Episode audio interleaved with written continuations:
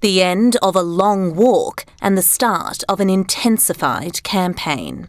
AFL legend Michael Long has just finished a 19 day trek from Melbourne to Canberra to raise support for an Indigenous voice to Parliament. He was welcomed to the nation's capital by the Prime Minister. We are being asked as Australians to walk just a few short steps. Michael just walked from Melbourne. I walked from just across the lake. He's walked a long way. I was asked and invited to walk a short way.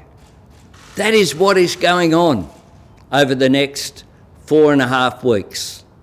That is the opportunity that we have. The AFL champion and First Nations advocate first walked the same route in 2004, protesting then Prime Minister John Howard's decision to disband the Aboriginal and Torres Strait Islander Commission. Michael Long says he's failed to see adequate change for Indigenous Australians since then. In the 19 years since that meeting, the gap between non Indigenous and Indigenous Australians has not closed. In some, some areas, it's widened, according to our Productivity Commission latest report. That's why we set out from Melbourne again 19 days ago. A yes vote in the referendum on the voice to Parliament will give Indigenous people the self determination that we asked for all those years ago.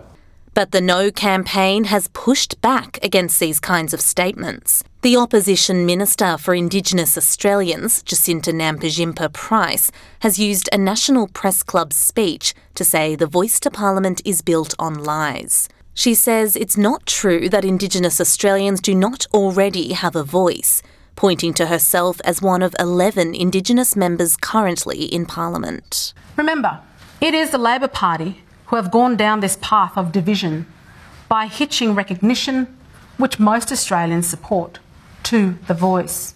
The coalition is consistent on supporting recognition, but we, rightly, say no to a divisive voice. If the referendum goes down, that's on Labor for choosing a divisive and non consultative path which sets back recognition. The No side have been accused of using alleged misinformation and fear tactics as part of their campaign. Text messages have been sent out in the lead up to the voice referendum, urging recipients to vote no and advising them to apply for a postal vote. An advocate for the No campaign, Nyungai man and former Labor Party President Warren Mundine, has defended the text messaging approach. He says both sides of the campaign should refocus their efforts to the question at hand. We need to move away from this vitriolic uh, arguments and fights uh, because my concern is that we don't uh, wake up on Sunday and, and, the whole place is on fire, we, we really want people to, no matter what the decision is, uh, it's a democracy, people will make that choice and we must all accept it. The final sitting day of Parliament before the break has also been dominated by questions around national security. Labor has introduced new laws that will require former soldiers and defence staff to get approval before they work for a foreign government or military service. Defence Minister Richard Marles says the new laws will identify people who may be working either unwittingly or deliberately for a foreign entity or government. He says the legislation would also give Washington and London greater confidence in Australia's commitment to keeping secrets under the AUKUS agreement, through which it will acquire nuclear propelled submarines. This bill will ensure individuals in possession of sensitive defence information who want to undertake these activities first seek authorisation to do so.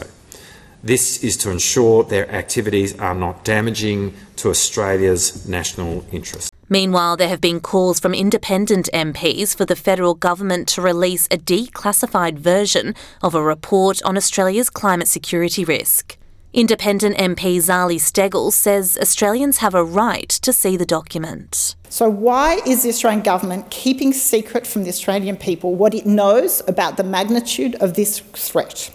How can members of parliament effectively discharge their duties and oversee policy making and departmental performance in defence, climate, immigration, intelligence, and foreign affairs portfolios when crucial information pertaining to climate risk has not been available to them? But Prime Minister Anthony Albanese says the government won't release the assessment completed by the Office of National Intelligence in the last 12 months because it contains classified information.